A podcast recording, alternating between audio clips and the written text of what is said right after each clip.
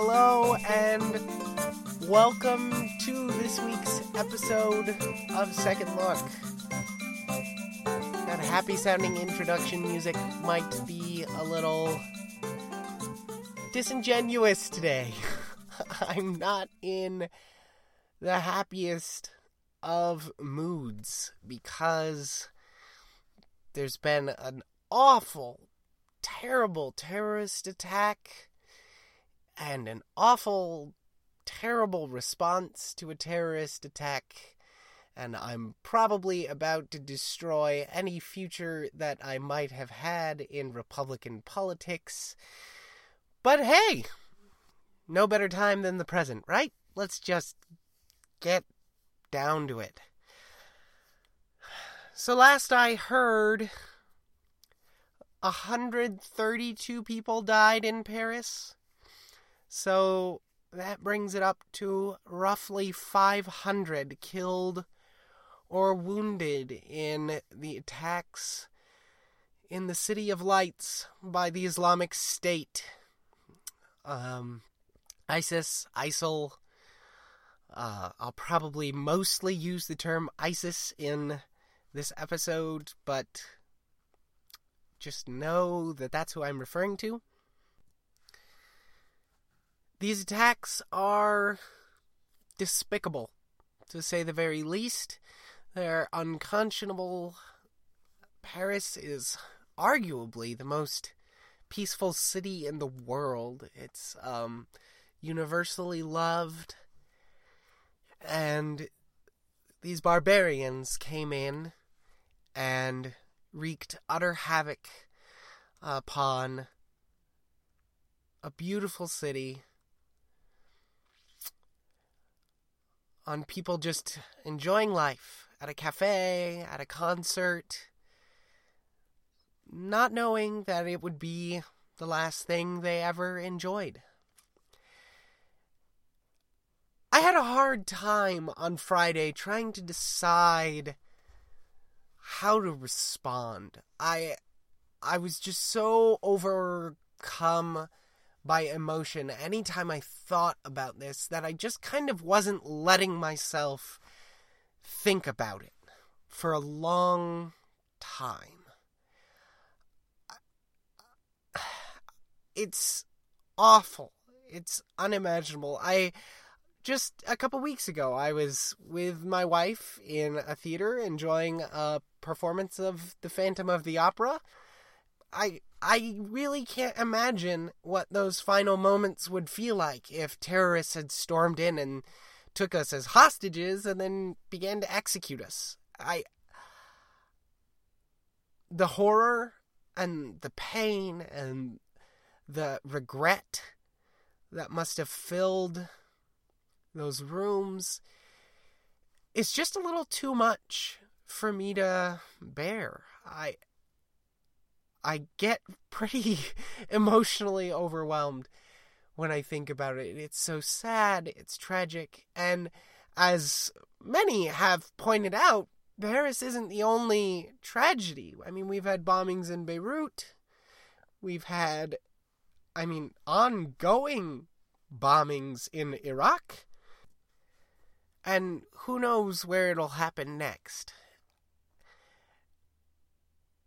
Today, I've spent most of the day being angry. uh, anytime I think about it. Because the discussion of Paris quickly turned into a discussion of refugees. And we're going to get there in a bit. But I want to stop and talk a little bit about terrorism and how we should respond to it before we get to that discussion on refugees. As I said a minute ago, Paris is arguably the most peaceful city in the world. It's um it's Paris. I mean, what else can you say? it's a city of romance, of light, of um tourism, of culture. And it's not historically been a place of war, even in the the way that other very peaceful cities have been. And so this attack, I feel like, is stunning. And I think that's why it's gotten so much more attention than the bombings in Beirut than the bombings other places. I don't think it's the media being racist. I don't think it's any of that. I think it's just, frankly, more shocking that this happened in in France and specifically in Paris. And people's responses to this have been so infuriating to me. First of all, Friday night, mere hours after this, I saw arguments about gun control going on, and I'm sure I've said on this show before how I feel about that. I don't believe in the politicization of tragedies. I think it's offensive to the victims' uh, families. I I think it's offensive to the victims themselves who have died. It, out of respect for them, we should wait a a decent interval before we go and talk about these things. But anyway, setting that aside, it got politicized, and I saw people in my timeline saying, "Well, if the people in that cafe had had guns, or the people in that theater had had guns, this wouldn't have happened." That might be true. What does that accomplish? It accomplishes Nothing. Nothing. It gets some people riled up. It got me riled up. Because some people riled up in defense of gun control, some people riled up uh, in in opposition to gun control, and people like me riled up over the politicization of this tragedy. It does nothing for the public discourse. It it's stupid, quite frankly. Ugh. So, beyond that, then people start calling for war. Now, foreign policy is something I am quickly growing used to being in the minority on. This is something that has changed drastically probably the thing that has changed the most drastically about all of my political beliefs is foreign policy. The more I learn about the world and its history and its current state, geopolitical state, the more I am convinced that intervention is disastrous. I am driven to non intervention. The more I see, the more convinced I am that this is the right course. And that includes these Paris attacks.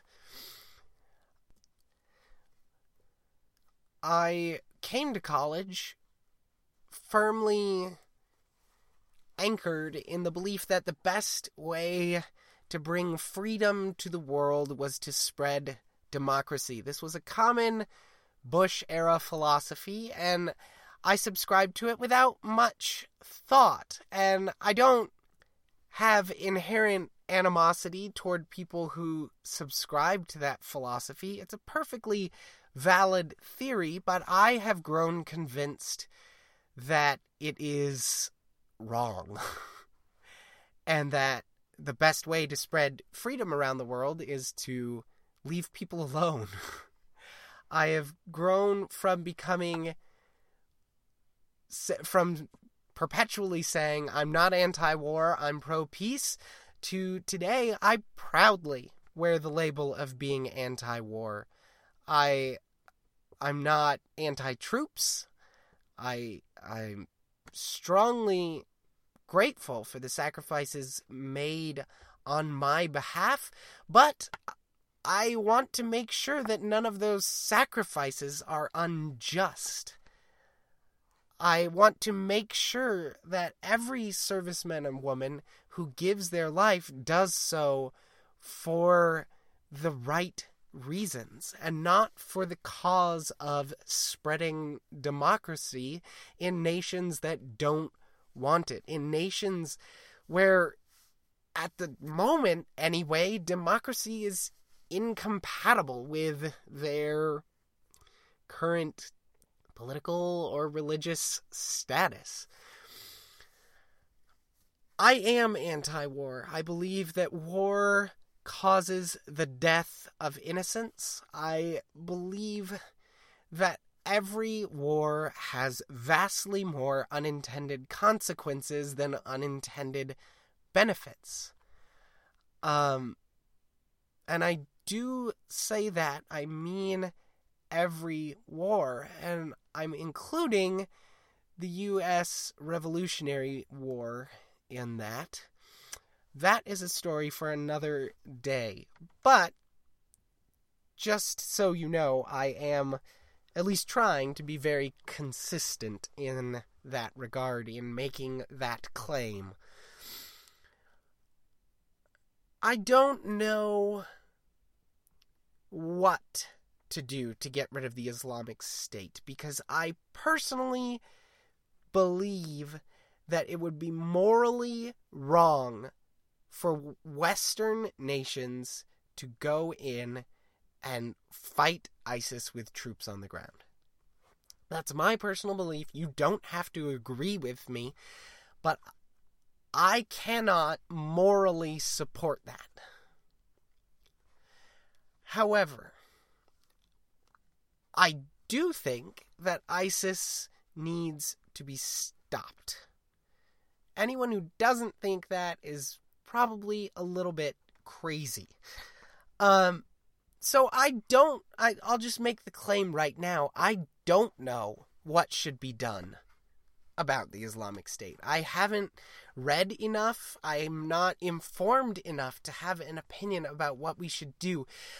But I have a strong conviction about what we should not do, and I do have reasons to back that up. And that is, put simply, the United States, France, NATO, anybody should not start a ground war against ISIS. A large reason of behind this is stemming from why terrorists are terrorists. Now, the way I see it, terrorists become terrorists for a few reasons. We don't really know why people become radicalized, but the motivation that a terrorist has for going into a Paris theater and wreaking havoc upon innocent civilians, there are a few motivations there.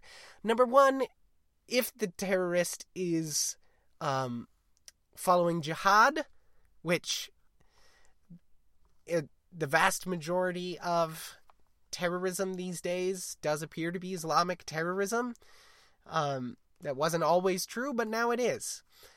So, assuming the terrorist is following jihad, you die a martyr. That's the best way you can possibly die you kill infidels in the process, even better. There's a motivator. this is according to their religion. This is why they're doing this. Also, you have become radicalized. You're passionate about this, and you want people back home to do the same because you want to see the infidels ended, but if everyone goes and just kills themselves, well, that's the end of the terrorists. You you need new people to be signing up if you are a jihadist. Sorry for making you the jihadist in this example, but it's just a little bit easier that way. I I don't see any real a lot of people say terrorists attack us because they hate our freedoms. That may be partially true, but I from the way I see it, these are the two biggest motivators. Kill as many infidels as possible in your death as a martyr and recruit people to do it in your place. So, what will make people want to sign up to go get trained and become a suicide bomber or a gunman? What what will radicalize people? What are the best ways to galvanize people behind a cause, at least temporarily, is a war. If you look at the United States after the 9 11 attacks, we were united. And I believe that that unity, temporary unity, lasted longer because we went to war in Afghanistan and we were fighting an enemy. We were fighting the Taliban. We were looking for Osama bin Laden and fighting Al Qaeda. We were united together against this enemy.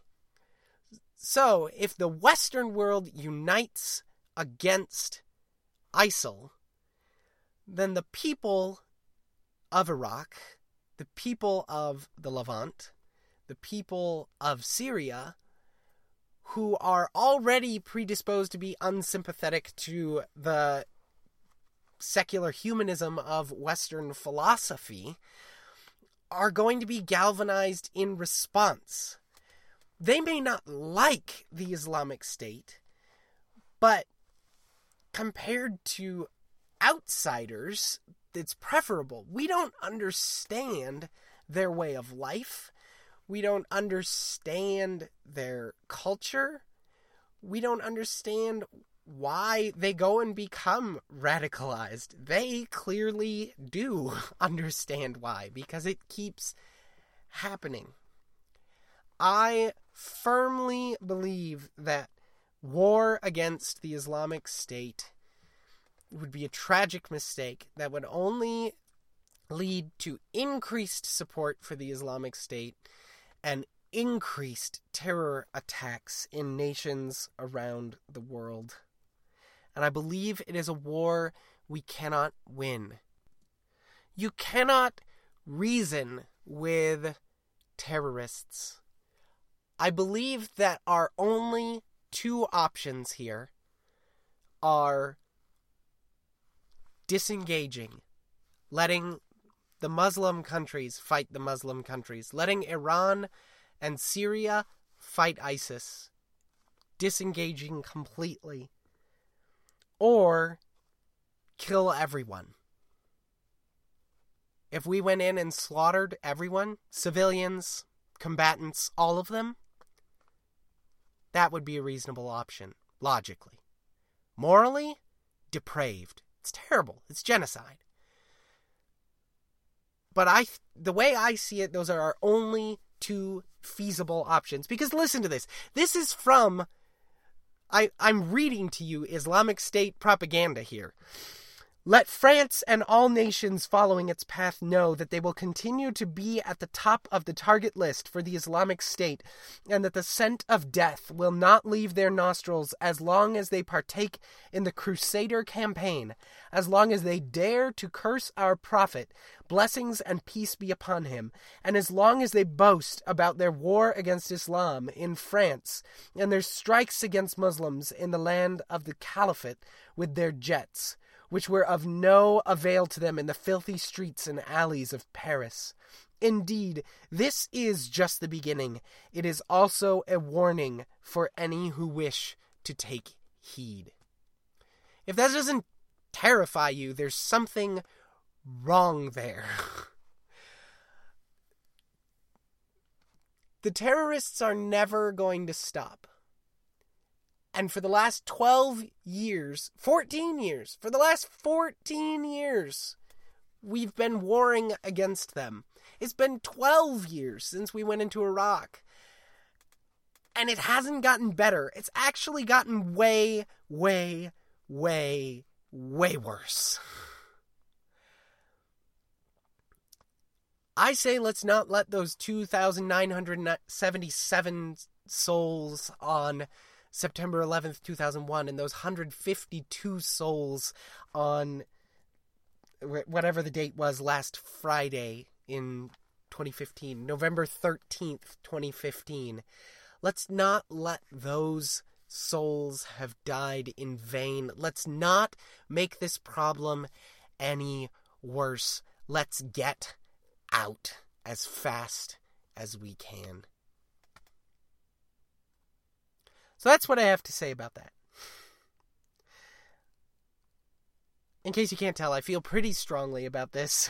I've been like I said, angry all day. But the bigger, bigger reason to me that I feel angry with, especially conservatives today, is about refugees. This war, this terrible, awful war between Bashar al Assad and ISIL, is ravaging millions of people. We have a million refugees who are trying to escape this war. And near universally in my spheres of influence, conservatives have been crying, no refugees in the United States. Keep them out because we don't know if they're terrorists or not. First of all, let me just set up this um this scenario here. 10,000 people get trapped inside a basketball arena. Okay? 10,000 people trapped inside. And there's a slow gas leak that's going to kill a certain number of them every day. We don't know how many. Some days it might be 500, some days it might be 50. But every single day, some of these 10,000 people will die. You are in control. You could let the people out of the basketball arena. You could order the doors to be opened. But you know that of these 10,000 people who are trapped inside, it's possible that 2,000 of them could be radicals who stand against you and everything you're for. And if you let them out of this basketball arena, they will likely try to murder you and your family. At the very least, they're going to dramatically and inflammatorily speak out against your way of life. 2,000 of these people. But 8,000 people in there are just innocent. They might not agree with you on everything. They practice a different religion than you do. What do you do? Do you open the doors or do you leave them closed and say everyone is going to die? If you say leave the doors closed, I don't even know where to begin. I have a real problem with that. If it were me, I'd open those doors in a heartbeat. I'd say, Come at me, murderers. I'm saving 8,000 lives. I. We'll just set that hypo- hypothetical aside for now. The I believe it's the Niskanen Center. I think that's how you pronounce it. It's kind of a libertarian oriented think tank. And uh, Dave Bier wrote a piece today Six Reasons to Welcome Syrian Refugees After Paris. And I highly encourage you to go and read this whole article because he does a better job explaining it than I ever could. Number one, the Paris attackers were not refugees. One attacker, they found a passport near his body it was a fake Syrian passport, and it maybe belonged to him. Maybe. He was not a refugee. He did not have refugee designation from the UN, and he wasn't vetted vetted by intelligence agencies, and he never had refugee status in any country. So that argument is gone. Number two, historically, U.S. refugees do not become terrorists. Uh, it just doesn't happen. Not a single person admitted in the U.S. Re- under the refugee program has ever become a terrorist. Number three, other migration channels are easier to exploit than the U.S. refugee process. All of the terrorist attacks over the last 35 years have been caused by non refugees by people who came here under student visas or tourist visas, or worse, were actually citizens. Timothy McVeigh? Anybody? Number four, ISIS sees Syrian refugees as traitors. According to ISIS, Syrian Muslim refugees are traitors to the radical Islamic cause. Quote, it is correct for Muslims to leave the lands of the infidel for the lands of Islam, but not vice versa. Number five, turning away allies will make us less safe. Think about these refugees. If they are trying to leave, that means two things.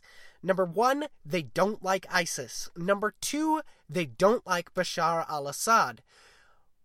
Most people in the world say agree with one of those two things. The West agrees with both of them. Iran is all right with Assad. They don't like ISIS. Some other countries are okay with ISIS, but they can't stand Assad. These refugees are running away because they don't want to join either side. So if we send them back and they happen to live through it, it means they're going to be joining one side or the other. And so they will be opposed to us. Number six, America should demonstrate moral courage. And I like that Dave Bier listed this one last because this is the kicker to me. What is courageous about saying, oh, but we could be letting terrorists in? Since when do Americans live their lives in fear? I don't live my life ruled by fear. I live every day with the knowledge that it could be my last.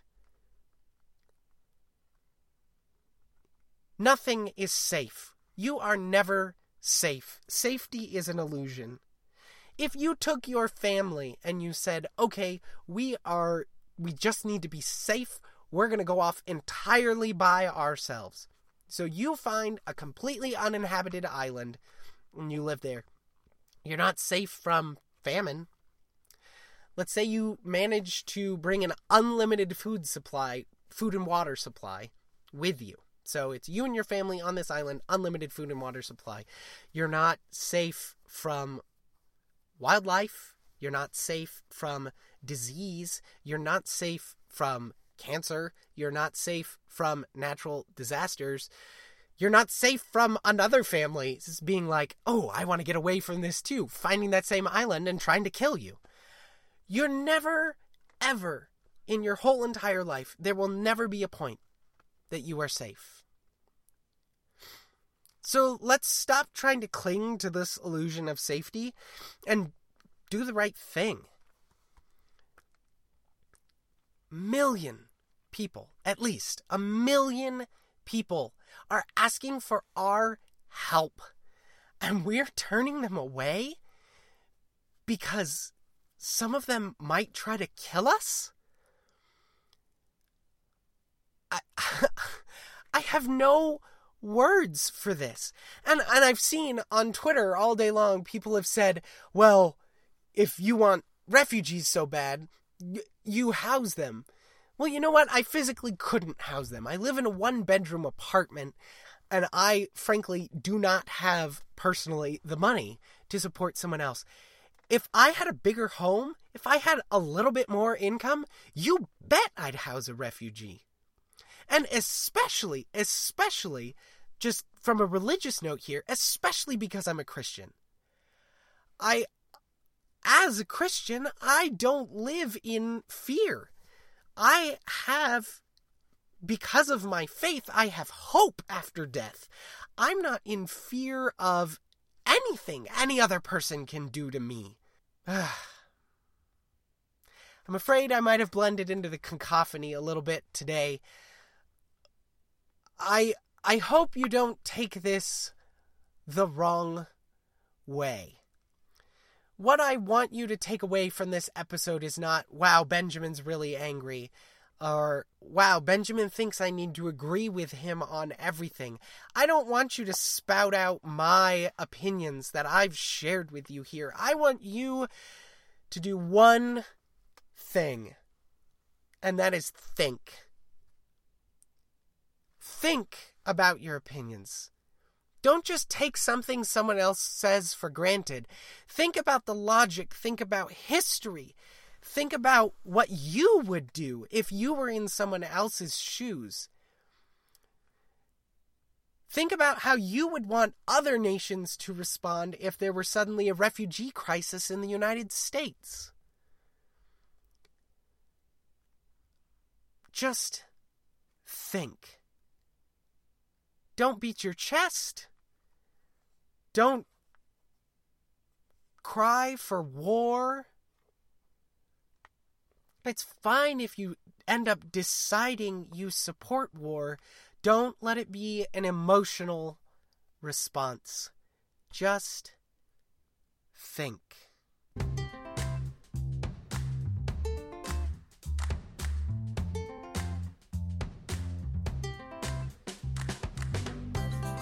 Thanks so much for tuning in to today's episode. Like I said, that happy music might be a little disingenuous. I hope that I presented everything today from a logical standpoint. If I didn't, feel free to call me out on it. You can find me on Twitter at bgreenaz, or you can lambast me in the comments at outsetmagazine.com. You can also find every episode of Second Look and all of the other Outset podcasts in iTunes, the Stephen Perkins program, and Young Guns. And also, as a special announcement, there will be a live episode of Young Guns this week on Thursday, 8 p.m. Eastern Time. I might be on it. I'm not sure yet. We'll have to wait and see, but make sure you check that out. As always, follow at Outset Magazine on Twitter, and of course, our awesome editor in chief at Stephen with a PH underscore Perkins. Hopefully, I'll see you next week. In between now and then, uh, think.